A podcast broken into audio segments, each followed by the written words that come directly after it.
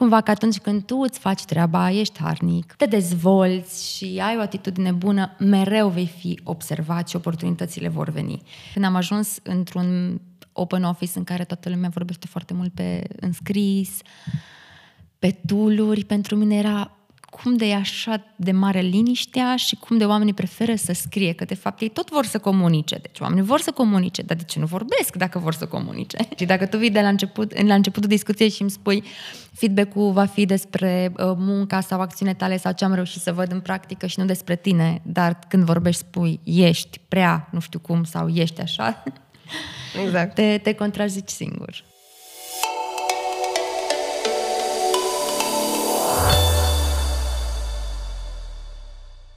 Bună tuturor! Bine v-am găsit la un nou episod din podcastul Oameni din Tech.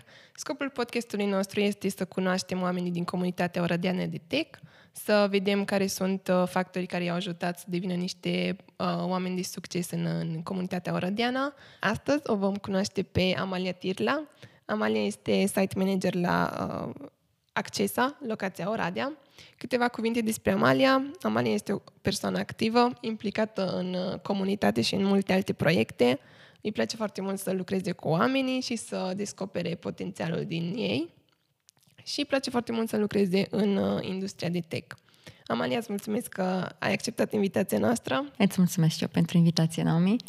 Amalia, ai putea, te rog, să ne spui câteva cuvinte despre tine, despre ceea ce faci acum și poate despre parcursul tău profesional?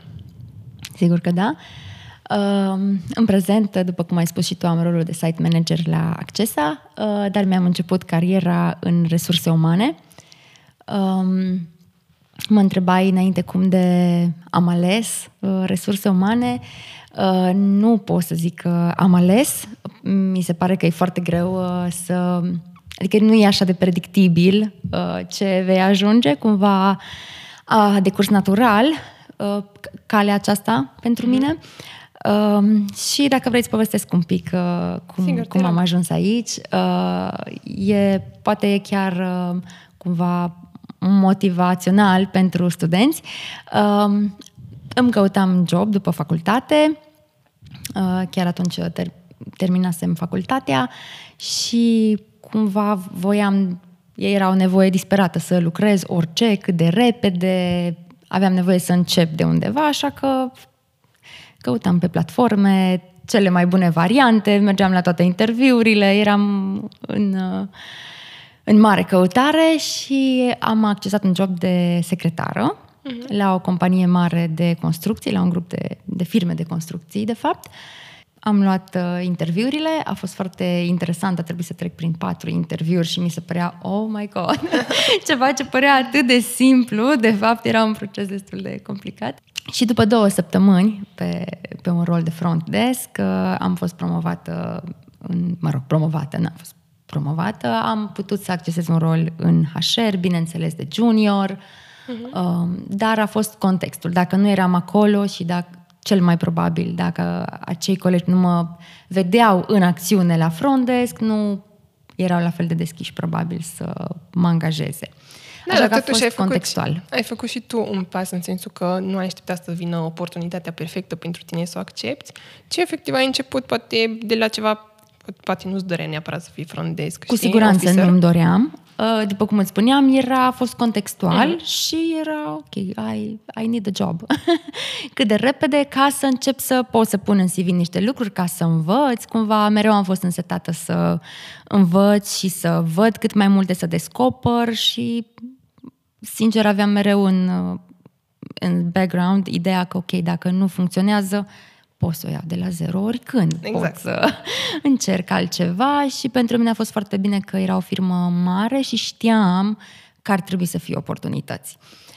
Uh, și aici pot să spun și despre uh, primul meu manager, uh, că mi-a dat un sfat și într-adevăr îl văd zi de zi uh, aplicându-se, cumva că atunci când tu îți faci treaba, ești harnic, te dezvolți și ai o atitudine bună, mereu vei fi observat și oportunitățile vor veni. Asta mi s-a întâmplat și la prima companie de trei patru ori și în Accesa, bineînțeles, și mi se pare că într-adevăr e o, e o regulă.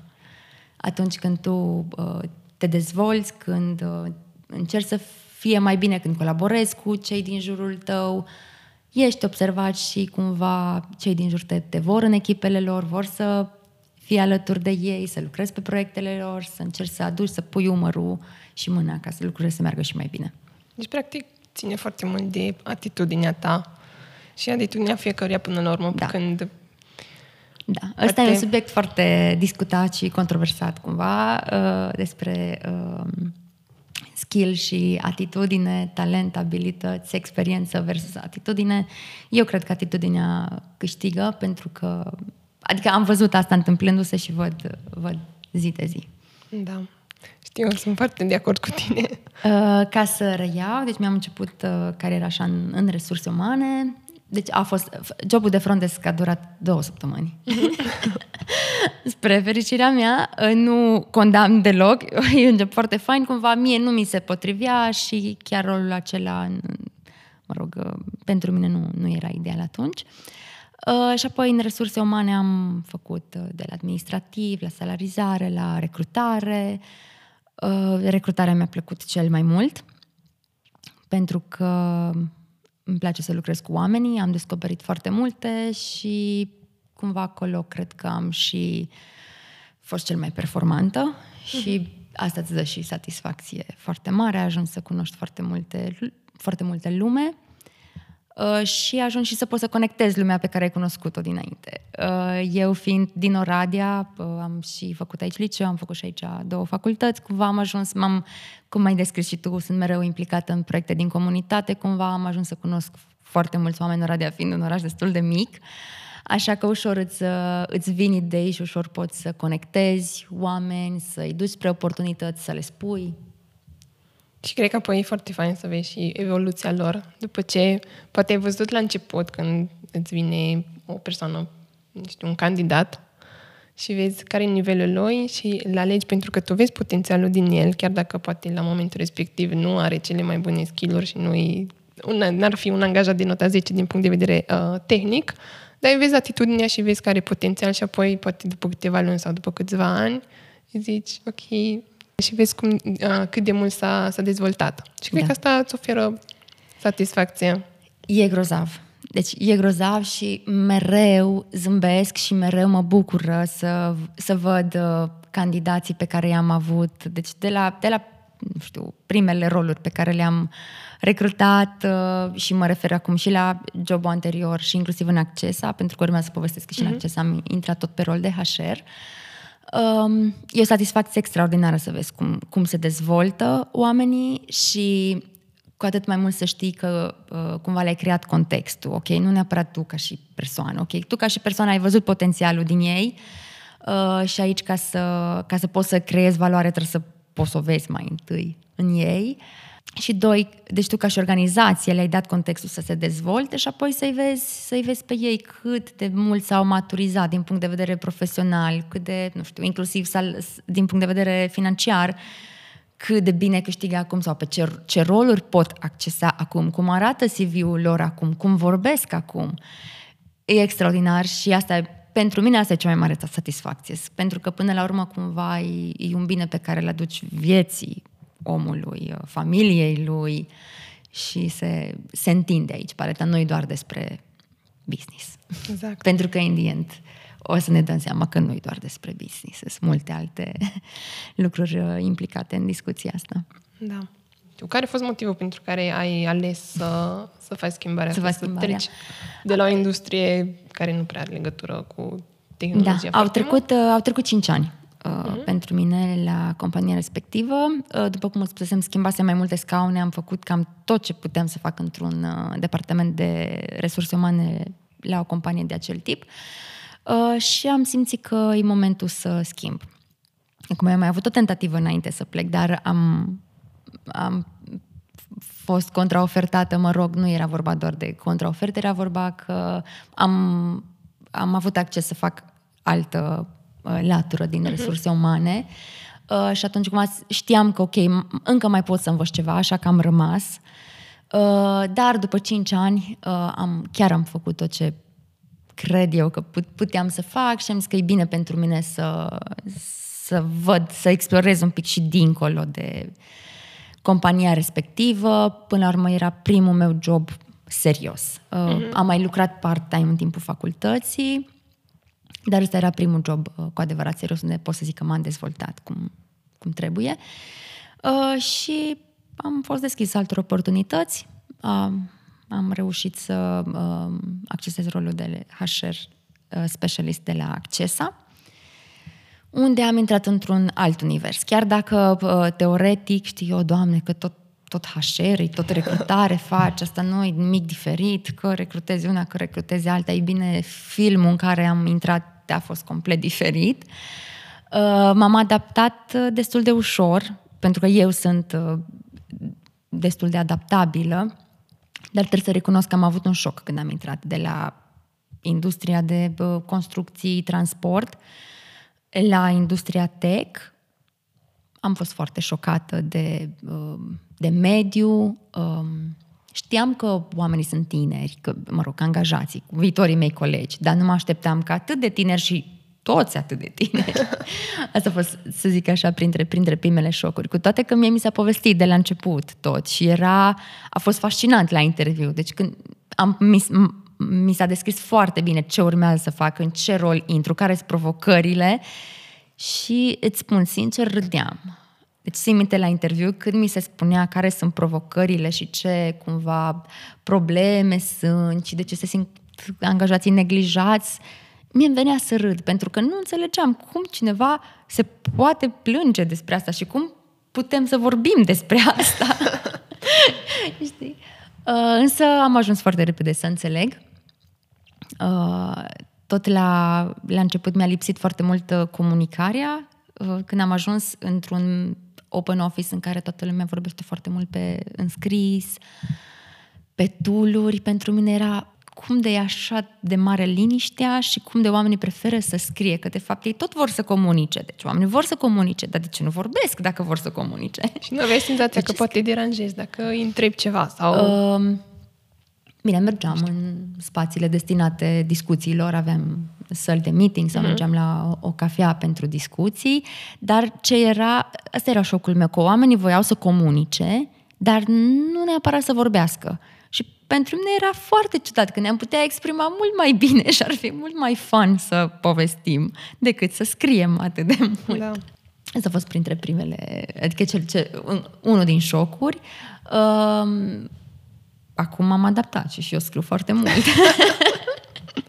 Bine, dar și, și povestim și a fost, poate eram o echipă destul de mică la început și nu...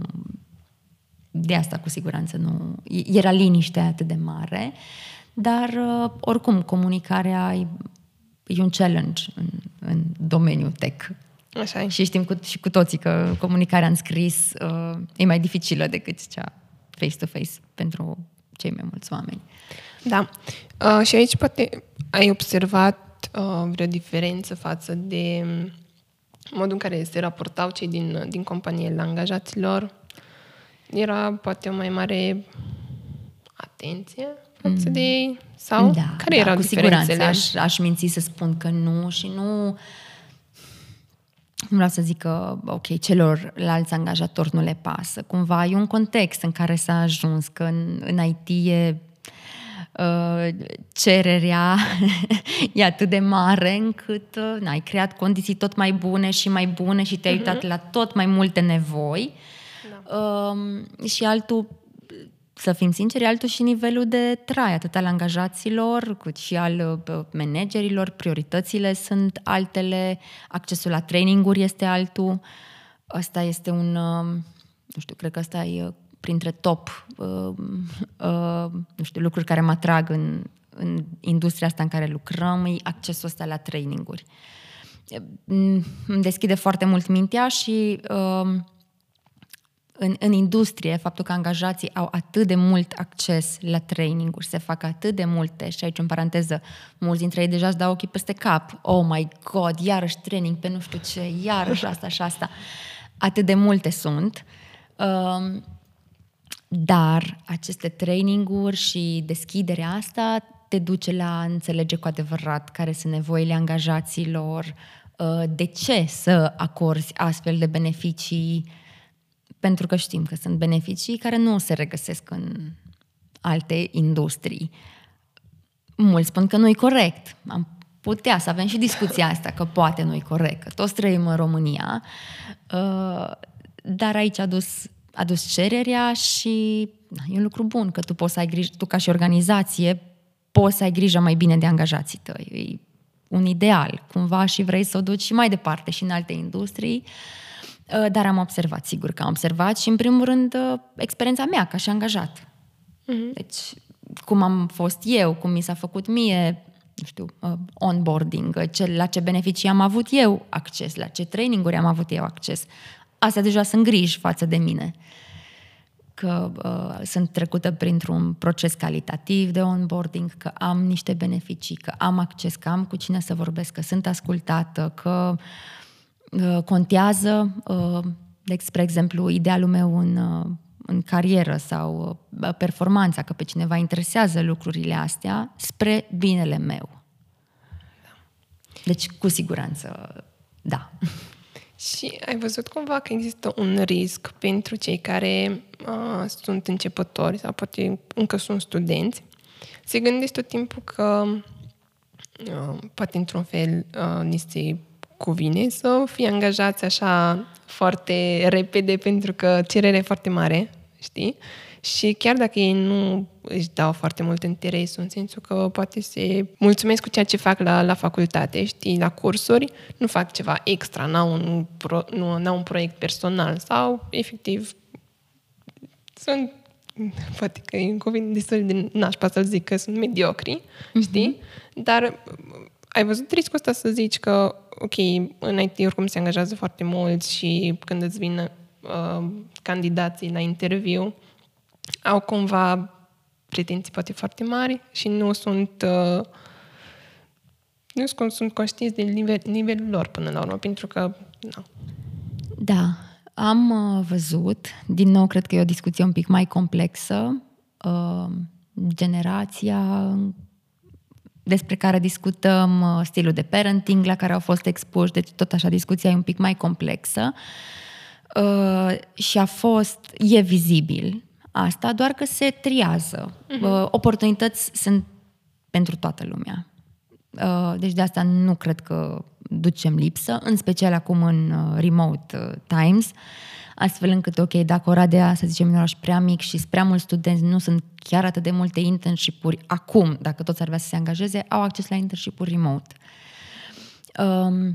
Deci oportunități sunt, însă se vor, vor fi triați la interviuri, poate, dacă nivelul cunoștințelor nu e la nivelul entry-level dorit sau inclusiv atitudinea. Acum cam toate firmele au uh, interviurile de angajare și pe partea de soft skills uh-huh. și nu contează doar partea tehnică. Contează foarte mult partea de soft skills și atitudinea și dacă reprezintă riscuri, nu, sunt uh, filtrați între primii. Și atunci... Uh, în speranța că li se dă un feedback uh, legat de interviu, să știi că asta a fost o, o, a fost o provocare foarte mare pentru mine. Am uh, decis de câteva ori să dau feedback în urma interviurilor dacă uh, acel candidat nu a reușit să ia fie partea tehnică, fie a, reprez- a, a avut niște semne de alarmă pentru noi.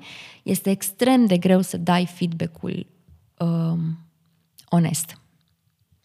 Pentru că cu acel candidat nu ai încă o relație, altfel este cu un angajat, cu un coleg cu care ești în discuții, ești într-un proces de feedback deja de ceva timp și știi, există o relație, cumva altfel se pot consuma discuțiile față de un candidat pe care atunci l-ai cunoscut, poate a trecut printr-unul sau două interviuri și la final te gândești, ok, acum îi spun cu adevărat cumva care-i semnul de întrebare, problema sau lipsa de, de compatibilitate sau da un răspuns politic corect și merge mai departe. Asta mi s-a părut, cred că, printre cele mai grele părți în, în recrutare, pentru că sunt o persoană orientată către oameni, foarte empatică și nu vreau să supăr, dar vreau să ajut și de acolo un conflict. Revenind, am observat, am observat asta, dar după cum spuneam, se filtrează și după aceea e un pic mai mult de lucru din perspectivă managerială cu acei angajați sau studenți despre uh-huh. care spui tu, candidați. Atâta timp cât știi cu cine ai de lucru și care, care e profilul, știi ce, știi ce ai de făcut, știi cum să-l poziționezi, știi cum îl poți provoca, știi cum poți să-i atingi limitele astfel încât să puteți avea o relație bună, să performeze, dar să și, să-l și provoci. E un pic mai mult de lucru din perspectivă managerială, dar nu sunt deloc de ignorat nici profilele astea, pentru că până la urmă vine și dintr-o lipsă de expunere.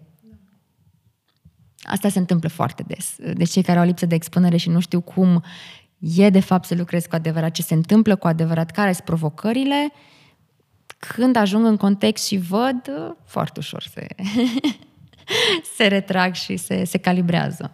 Pentru asta e foarte important să, să fii deschis pentru fiecare oportunitate care ți se... Fiecare oportunitate pe care o ai și în timpul facultății, de exemplu, când uh, știu când eram și eu la facultate și erau parte de internships în, în vară și de fapt mă gândeam de ce să-mi petrec eu vara într-o companie când aș putea să fac altceva mult mai interesant. Dar odată ce tu ești într-o companie și vezi exact ce ar trebui să faci uh, dacă ai avea un, un job uh, similar cu cel pe care uh, cu ceea ce faci În, în internship, îți dai seama că, de fapt, lucrurile sunt foarte diferite. De exemplu, pe mine asta m-a ajutat foarte mult să-mi dau seama ce, de ceea ce nu aș vrea să fac în viață, da. Știi? Da, da, da, da, da, e foarte important. De asta, cumva, și sfaturile noastre sunt... E, sfatul nostru este pentru studenți ca să se angajeze și să... Sau dacă nu se angajează, cel puțin să încerce un stagiu de practică, mm-hmm. un internship, orice, ca să vadă cum li se potrivește, să înțeleagă mai bine și... Toți au revelații în perioada asta și cei care, din exp- foarte puține cazuri, au fost cei care nu au vrut să mai continue să lucreze pentru că și-au dat seama că e prea mult. Și aici, de obicei, erau elevi orientați spre excelență, note foarte bune, prezență o sută la sută, implicare maximă și care nu puteau face două lucruri deodată pentru că voiau să le facă pe amândouă perfect. Și asta e ok atunci, să... Așteptăm, terminăm unul și după aia îl contăm pe celălalt. Însă majoritatea vor să continue și își dau seama că le aduce un mare plus și că na, începe dezvoltarea lor uh-huh. profesională.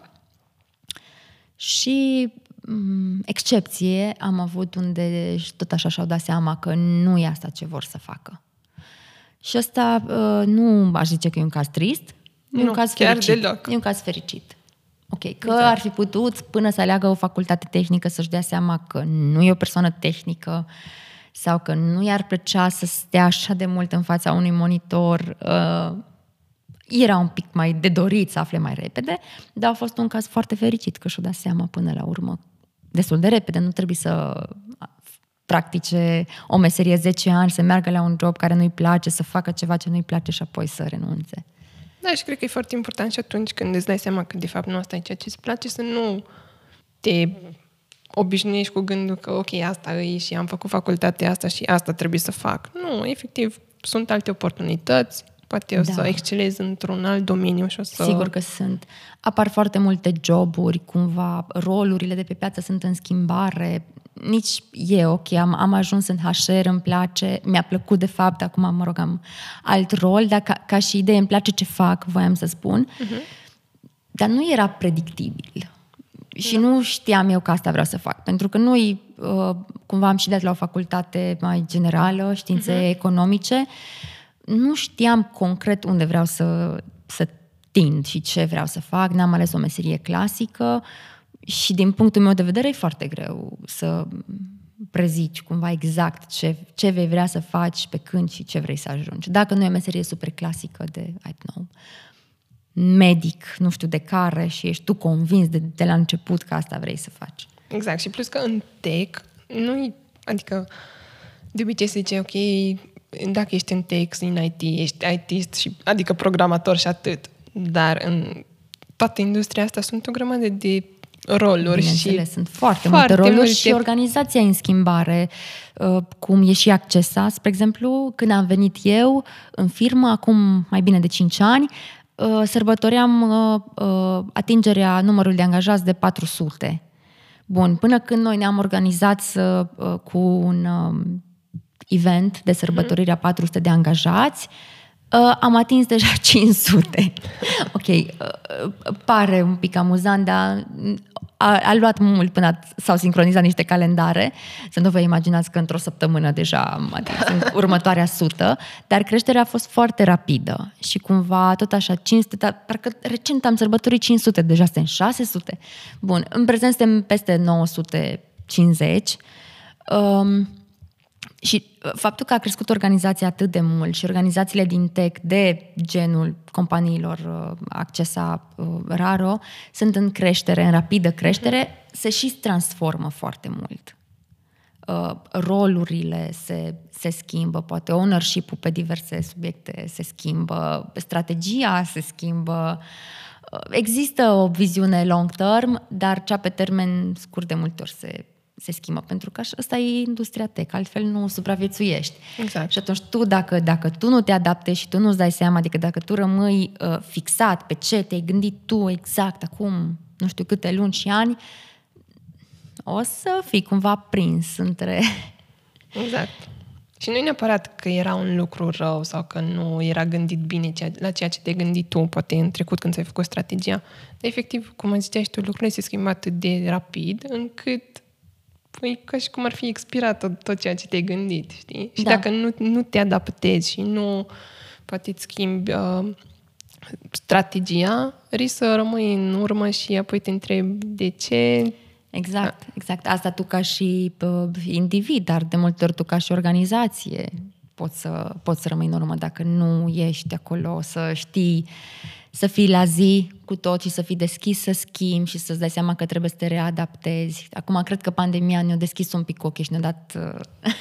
alt nivel de flexibilitate și de adapt- adaptabilitate, dar lucrurile se schimbă și dacă te gândești la perspectiva legată de remote work, cât de tare s-a uh, schimbat orientarea către oameni, uh, tot felul de subiecte care apar acum în industria tech. Și ac- acum cinci ani erau deja... Nu știu, se mai menționau aici și colo, uh-huh. dar acum sunt peste tot uh, diverse uh, subiecte și atunci îți dai seama ce, ce viteză are de, de pe intrarea aceste, aceste subiecte în, în industria tech, pentru că suntem, absorbim foarte ușor tot ce ne ajută să performăm, tot ce ne, aj- ne ajută să atingem obiectivele, să ne dezvoltăm. De asta e foarte fain, pentru că niciodată nu ești într-o rutină, de exemplu. Da. Tot timpul da. ai noi provocări. Ok, pentru mine, da, că am profilul pentru asta. Uh, oricum nu m-am plictisit în viața mea și, cu, deci, în, spre exemplu, în Accesa, Raro, într-o companie ca și, ca și cea în care lucrez, nu ai avea cum să te plictisești vreodată, decât dacă tu ai, a, nu, ai problemele tale, dar dacă vrei să, să pui uh, mâna și să faci și să te implici, nu există, nu ai cum să te plictisești.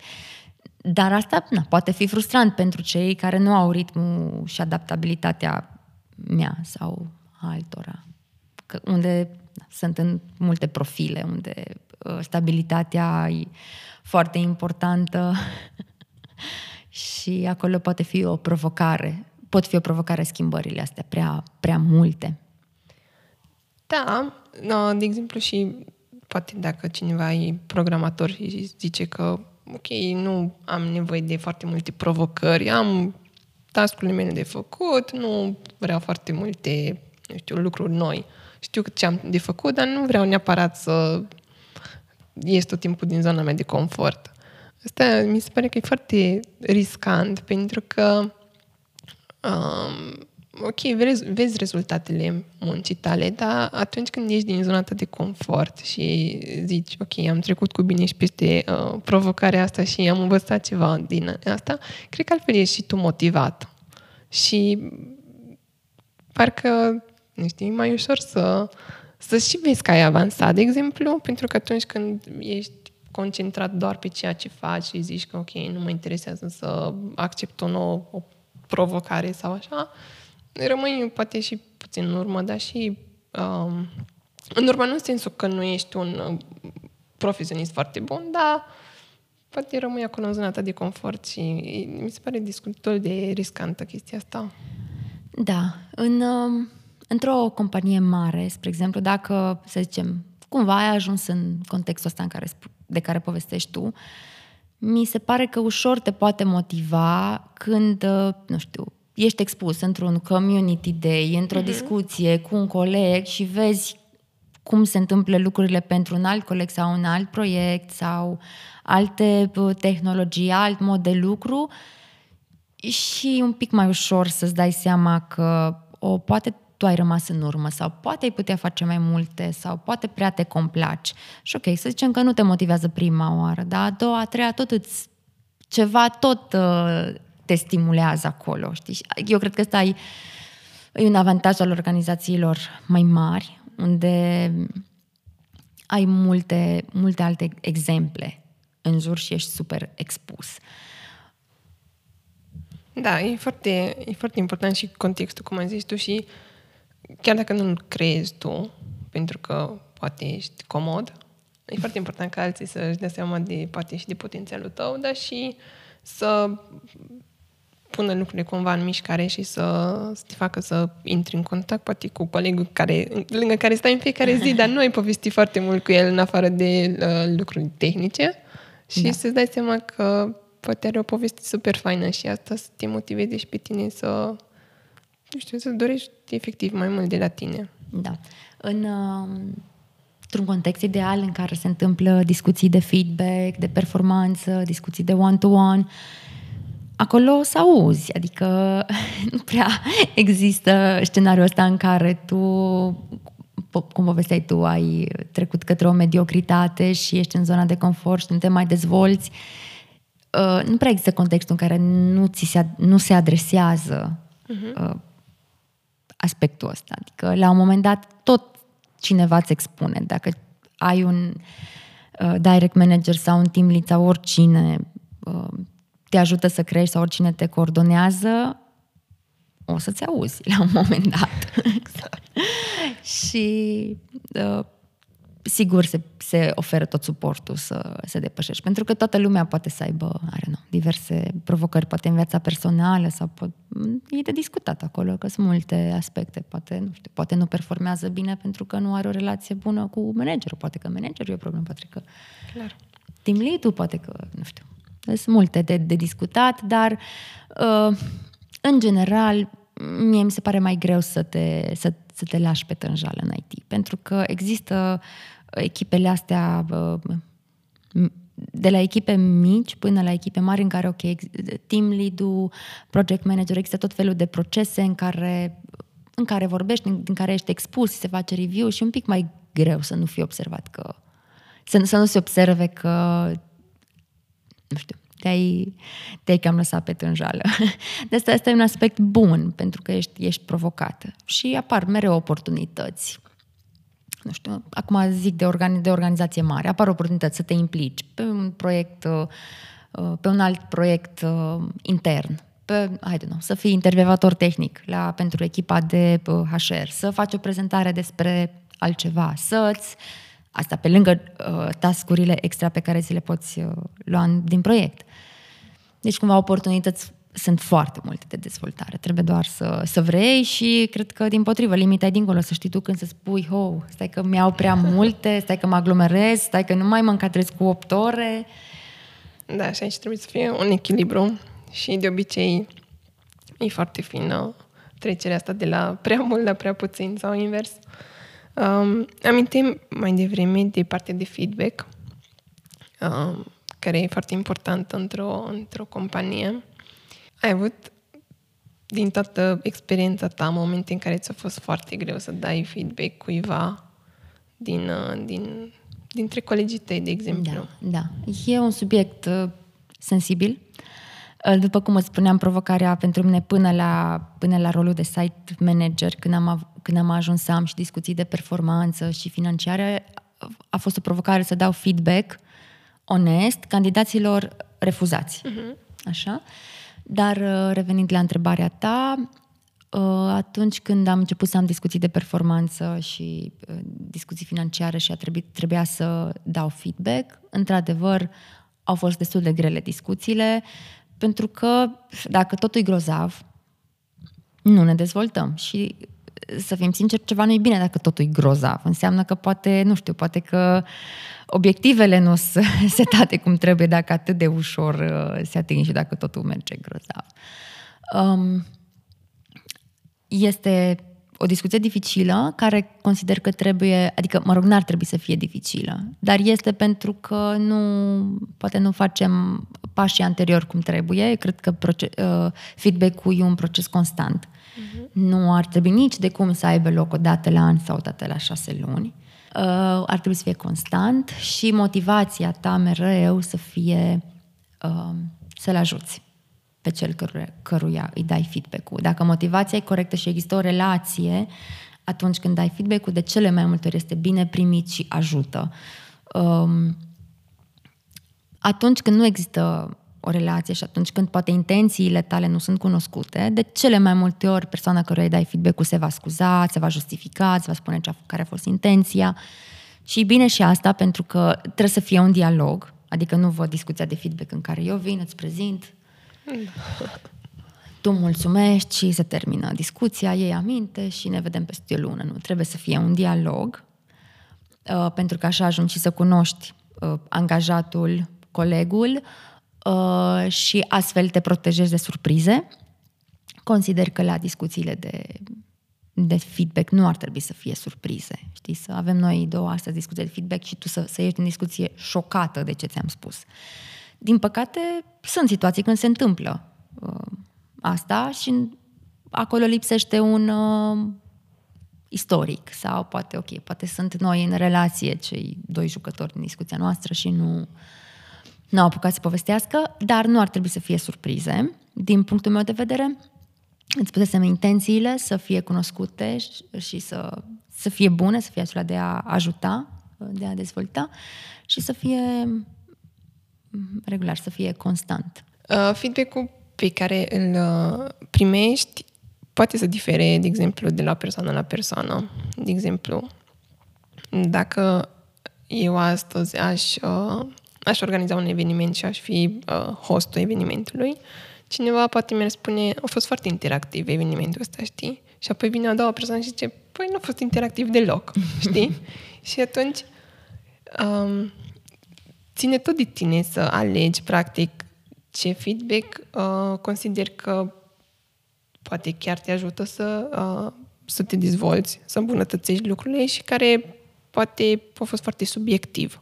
Uh-huh. Știi? Din start nu poți să mulțumești pe toată lumea. Asta... Acum legat de, de uh, exemplu tău și și mie mi-e greu, o echipă destul de mică să, să fie toată lumea mulțumită, pentru că nevoile sunt diferite, profilele sunt diferite, de asta o bună comunicare și o transparență cât de mare ajută și încerc zi de zi să le povestesc colegilor, să le spun o grămadă de lucruri care stau poate în spatele unor decizii și atunci li se, aprind, li se aprinde luminița și își dau seama că, oh, păi de aia, păi de aia, și atunci automat lumea e mai înțelegătoare și tragem toți la comun. Dar legat de ce spuneai, cu nevoia uneia și nevoia altuia, asta, uite, asta vine din, din ce spuneam mai devreme, din a cunoaște oamenii din echipa ta. Atunci când îi cunoști, le știi nevoile și nu, nu apar surprize. Știi că nevoia lui X îi de, nu știu, mai multă dinamică, lui nu-i place foarte mult, poate, nu știu, rutina. Altuia îi place. Lui atunci îi creezi un mediu mai stabil. Dacă știi că urmează să schimbi, nu știu, ceva foarte important în proiect, îl, îi spui dinainte, nu îi spui, vezi că mâine nu știu ce se schimbă. Ok? Și să, să știi tu foarte bine cum, cu cine ai de-a face, că nu lucrăm cu roboți și nu, nu sunt toți la fel. Și de asta trebuie... Eu aș dedica foarte mult timp și încerc să, să, să cunoști omul foarte bine. Și te protejezi și pe tine de... nu știu, poate vești șoc. O, oh, am decis că plec în Australia. Dar cum? Dar nu mi-ai spus până acum niciodată. Păi dacă n-am discutat, să știi că, nu știu, familia mea acolo, că era destul de previzibil, că eu asta îmi doresc. Știi, deci, na. Discuțiile te, din punctul meu de vedere, ajută, ajută foarte mult. Și crezi că e ok să și creezi tu un context în care să primești feedback. De exemplu, dacă primești de foarte multe ori feedback de genul că ok, a fost foarte fain, mi-a plăcut, stai un feedback destul de general și nu știi exact la ce se referea. Când mă refer la context, atunci când primești feedback de genul, de genul acesta, să zici, ok, dar ce mai exact ți-a plăcut? Da, da, sau... sigur, dar să fie un feedback spe- specific. Și dacă nu-l primești, efectiv, tu să fii deschis și să știi că feedback-ul respectiv poate să nici nu-ți placă foarte mult, dar trebuie să-l primești în așa fel încât să știi că e o modalitate care te ajută pe tine să, să îmbunătățești uh, lucrurile. Da. Da, da, da. Cu siguranță feedback-ul trebuie să fie specific și atunci când îl oferi și când îl primești și nu știu, și când nu știu, întrebi sau sunt diverse inițiative și de multe ori poți să întrebi ok, ce ați dori să facem, uh-huh. nu unde ați vrea să mergem sau așa mai departe și poți să vezi acolo nevoia din nevoile colegilor sau nevoile uh, echipei. Dar ăsta e un secret și la, la partea de feedback, să fii cât mai specific și să, să dai feedback-ul cât mai, uh, cât mai aproape de, nu știu, evenimentul că, despre care vrei să dai uh, feedback sau acțiunea despre care vrei să dai feedback, să nu treacă, nu știu, luni de zile și apoi să spui, știi, acolo ai gafat, ai făcut. Exact. Oricum nu spui așa, dar ca da. idee să vii apoi și să-ți dai seama că, oh my God, ce bine era să știu după o zi sau două, mă rog, când poate se calmează apele. Da, și se adună foarte multe frustrări care poate ar fi putut fi rezolvate foarte ușor dacă ai fi zis ceea ce aveai de spus la momentul potrivit și n-ai fi așteptat două luni, să zici. Și consider că e important să specifici faptul că ceea ce tu spui, adică feedback-ul pe care tu îl dai unei persoane se referă la uh, lucrurile pe care uh, persoana respectivă le-a făcut și nu neapărat la uh, ea ca persoană, știi? Da, cu siguranță. Trebuie să specifici asta tot timpul sau îi lași poate pe ei să înțeleagă? Deși aici e poate riscant. Poți să specifici. Acum depinde cu cine discuți, că dacă discuția între două persoane cu maturitate profesională și de viață, nu e necesar cumva, pentru că au mai fost în trecut încă douăzeci de discuții de feedback și bazele spuse cu siguranță, mm-hmm. dar e bine să, să reamintești și asta se reflectă în exprimarea ta. Nu spui, ești așa, că atunci deja tu, tu, ai, tu ai greșit. Dacă tu vii de la, început, la începutul discuției și îmi spui feedback-ul va fi despre munca sau acțiunile tale sau ce am reușit să văd în practică și nu despre tine, dar când vorbești spui, ești prea, nu știu cum, sau ești așa, exact. te, te contrazici singur. Deci aici sunt niște secrete în, în, a, în a da feedback-ul corect ca să fie șansele cât mai mici de o interpretare greșită și a de a, nu știu, de a duce poate frustrări, de a-i face să simtă vinovați pe colegi. Zici aici de atitudinea pe care trebuie să ai și modul în care zici uh, dai feedback. Care crezi că sunt cele mai multe și cele mai mari greșeli pe care le faci atunci când dai feedback? Poate, poate prima dată să, să dai feedback când nu e momentul, când n-ai creat contextul sau când nu ți se cere. Sunt unii care, ok, poate au de învățat că le spune, nu știu, o persoană din, din exterior ceva, dar de cele mai multe ori, dacă nu ai de face cu persoana respectivă, cu munca respectivă, nu știi care erau obiectivele unei acțiuni sau ale unui proiect, când vii tu de afară și trântești și spui cum pare, nu-i constructiv deloc și spune poate mai multe... E o critică atunci. Deci exact. Când feedback-ul e o critică, deja și-a pierdut tot sensul. Deci cumva, dacă nu-i solicitat, mai bine te abții și îl dai într-un moment în care e creat contextul, ca să și fie primit. Pentru că scopul feedback-ului trebuie să fie să ajuți. Să ajuți să dezvolți. Dacă asta nu se întâmplă, cancel everything. Sper. Ne-ai dat niște, uh, niște idei foarte faine legate de feedback și cred că atunci când efectiv îți dorești să dai feedback constructiv, sunt anumite lucruri pe care trebuie să le ții cont, uh, de care trebuie să ții cont și asta e o artă, să zic așa, pe care dacă tu uh, îți dorești să o dezvolți sau să o faci cât mai faină, cred că e un instrument foarte fain de, de a crește oamenii din echipa ta și din, din companie, dar, până la urmă, te ajută și pe tine să, să crești.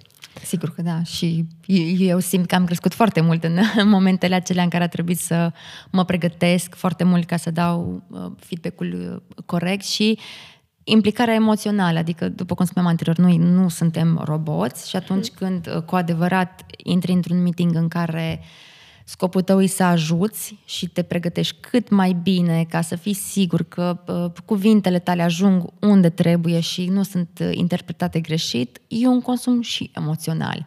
Dar asta uh, se vede la final când relația e mai puternică, când uh, colaborarea e mai bună și colegii se dezvoltă și automat te dezvolți și tu. Da. Bine, Maria, îți mulțumesc foarte mult pentru, pentru discuția de astăzi. Îți mulțumesc, mulțumesc pentru toate sfaturile faine pe care, pe care ne-ai dat și mă bucur că am reușit să avem discuția asta, să te cunoaștem mai bine și să vedem lucrurile faine pe care le faci. Mulțumesc și eu pentru invitație. Îți doresc mult, mult succes în tot ceea ce faci și vă, vă mulțumesc foarte mult că ne-ați ascultat și astăzi. Până data viitoare, vă doresc numai bine!